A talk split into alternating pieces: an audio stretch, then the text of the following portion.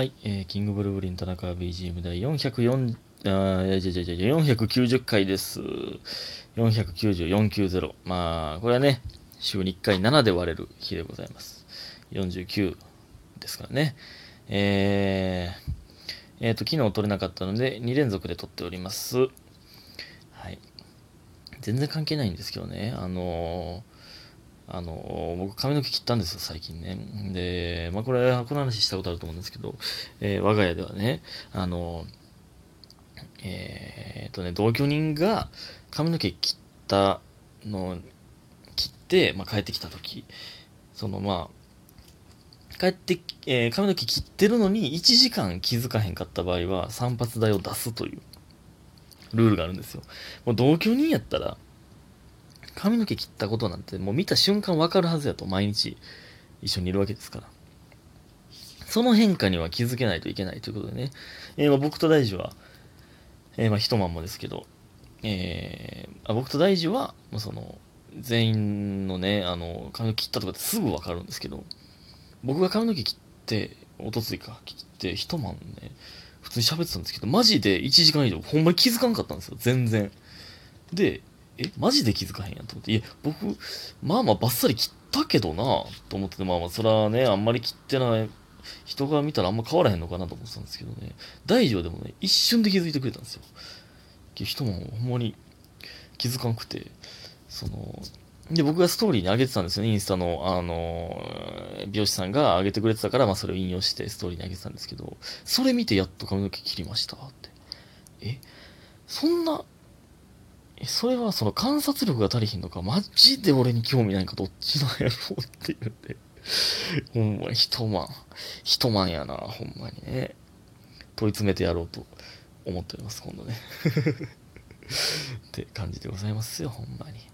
えー、2回連続で撮ってるということでね、どしどし、どしどし、うん、お便りいっぱい紹介したいなと思っております。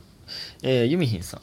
えー、寸劇、えー盛り上がりすぎて途中で終わりましたね。これ前々回の家庭教師の話ですね。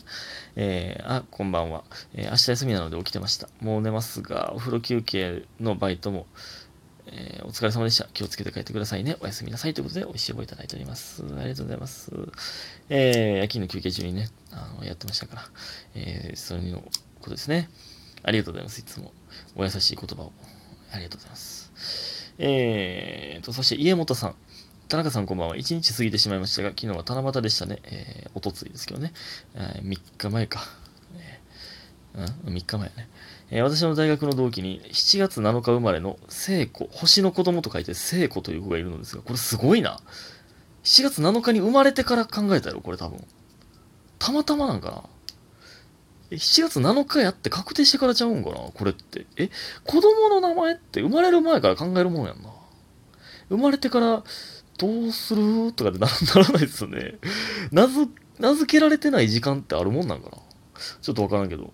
でもこれ多分7月7日って確定してからやんな、これ。まあまあわからんけどね。で、えーみんなから星子と呼ばれています。まあまあ、星子って呼びたなるな。すごい、もう可愛い名前ですけどね。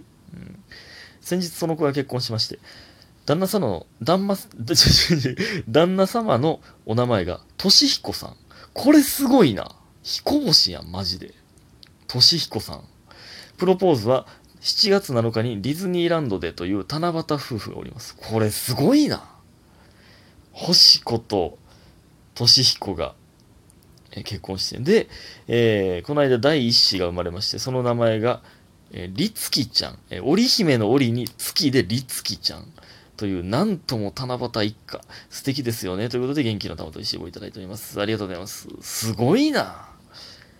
だいぶ七夕やん、これ。ええ？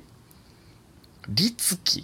だから、織田信長の王、ね、織という、織姫の織に月。ね、月火水木の月。で、りつき。りつき、これ一発で絶対読まれへんな。りつきって名前名前は可愛いですけどね。すごいな。七夕夫婦やな。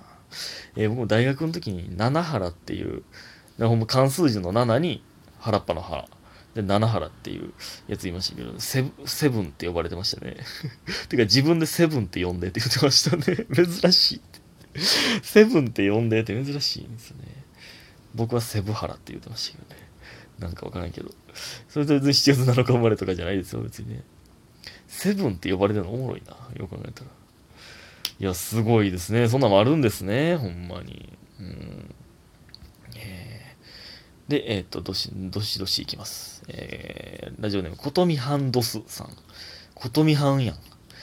えー、田中藩、お久しぶり大根って美味しい。えー、ちょ、なになにお久しぶり大根って美味しいよな。最近バタバタしすぎていつか空飛べるんちゃうって思うぐらい忙しいです。で、ギャガーなん？お久しぶり大根って美味しいよな。最近バタバタしすぎていつか空飛べるんじゃ、そのバタバタってその羽ちゃうやろ。羽をバタつかせてるわけじゃないでしょ。忙しいんですね。えー、でも田中藩のラジオで癒されてます。ありがとうございます。かっこあり、ありがとうは絵文字にしたら、ありかける10ですよね。で、このね、ありの絵文字とかけるの、まあ、絵文字みたいなんで、10がこれ数字やねん。これ絵文字ちゃうかな。そんな。で、めっちゃ久しぶりですね。ことみはんはね。でも聞いてくれてたということで、ありがたいですね。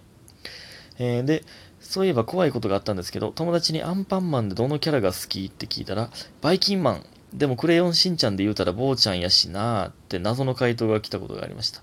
えー、怖かったです。それだけです。うん、怖いな、確かに。クレヨンしんちゃんの話聞いてへんもんな。で、えー、あ、あと、私、前まではこういう、こういう人がタイプってのがあったんですけど、最近この人がタイプってのがなくなってきました。そんなもんなんですかね。えー、あ、これからも頑張ってください。応援してます。応援してます寿司。ということで、寿司の絵文字ついております。ありがとうございます。ギャガーなんか、ことみはんは。えー、ねありがとうございます。でも確かにね、あの、この人がタイプっていうのはね、もうないんです。そんなんないんですよ。理想なだけで、その、結局好きになる人ってもう関係ないからね。ほんまに。恋ってそういうもんやから。な？みんな。恋ってそういうもんやからな。いや、でもそうですよ。結局僕もね、ずっと髪の毛長いのが好きって言ってほしいけど、なんか短いのええなってなってるし、今。全然ショート可愛いって今言う言うてるし。ぽっちゃりがいいっていうのは変わらないですけどね。あ、ずっとね、あの、忘れとったんですけど、あの、ずっとね、芸能人で言うたら誰って言われたら、絶対ミトちゃんって言うんですけど、み、三浦アナね、って言ってたんですけど、僕ね、あの人もかめっちゃ可愛いって思ってたんです、でしたよ、そういえば。弘中アナ。M ステ出てた人。これ、まあちょっとね、あざといんですけど、正直。でもめちゃくちゃ可愛いないですか？賛否両論あるかもわかんないですけどね。めちゃめちゃ可愛い、あれは。あれは。でもピュアそうに見えるんですけど、実はいろいろめっちゃ考えてるタイプなんでしょうね、多分ね。知らんけど。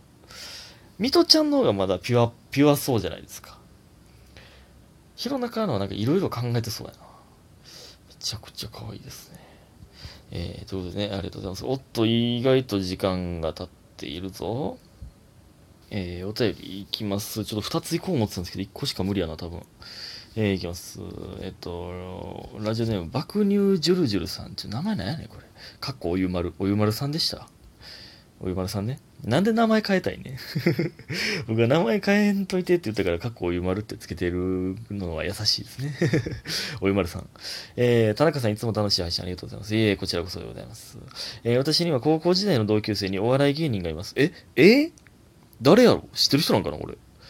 高校の同級生。あ、そうなんや。えー、で、えー、たまに会うのですが、やっぱり芸人さんって一般の方と話すときは芸人モードオフになるんでしょうか、えー、私はおもろない人間ですが、その友達と話すときはいつも以上に冗談を言わないでおくこと身構えてしまいます。やっぱり普段からおもろい人たちに囲まれてたら、一般ピーポーの冗談を厳しい目で見てしまうのでしょうか？よろしければお返事いただければ幸いです。ということで、元気の玉と美味しい棒いただいております。ありがとうございます。いや、これはね、うーん、いや、これはね、いや、僕はもう、その、芸人モードオンオフなんてないですよ。別に、その、なんていうか。まあ、自然、そのまま自然体で僕は同級生と喋りますけど、まあ、人によるかもわかんないですよ。まあ、でも、なんていう、でもこれはどっちかっていうと、こっちがというよりは、あの、同級生側が、その芸人に対して意識することがまあ多いような気がしますね。僕はね。だからこのおいまるさんも、その、いつも以上に冗談を言わないでおこと構えてしまうっていうまあ、そっちタイプの人もいるんですよ。なんですけど、いや、その芸人なんか別にお前なんか思んないやろみたいな感じで、なんか、おらついてくる。おおもろいやろみたいな感じでしてくる人もまあいますよ。そらね。なんですけど、でも、どっちかというと、こっちがモードというよりは、その、周りが、なんか、なんか言ったら、おえーとか、その、いや、なんかやってやん、一発ギャグやってやん、みたいな。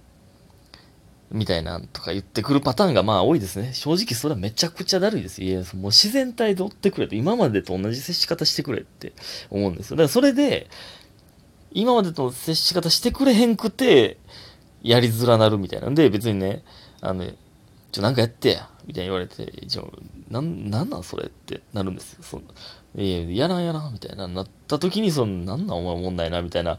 それで、そのなんか、芸人モードオフやな、みたいな。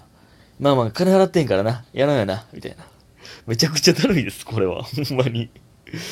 まあね、いいんですけど、別にね。それでなんか、そうね、なんか、えー、なんかやってや、みたいなんで、いやいや、ええってそんな、みたいな感じだったら、そんなんっておれへんで、みたいな。そんなんどうすんのそテレビで、こうやって振られて、そんなんやらへんのか、みたいな感じでくるやついるんですよ。非常にだるいですけどね。うん。いいんですけど、別に。で、まあ、その一般ピーポーの、えー、冗談を厳しい目で見てしまうのでしょうかということに関しては別に、まあ、僕は別に何も思わないですけど、まあでも確かに、正直、そら、劇場におる人だってほんまにめっちゃおもろいから、みんな。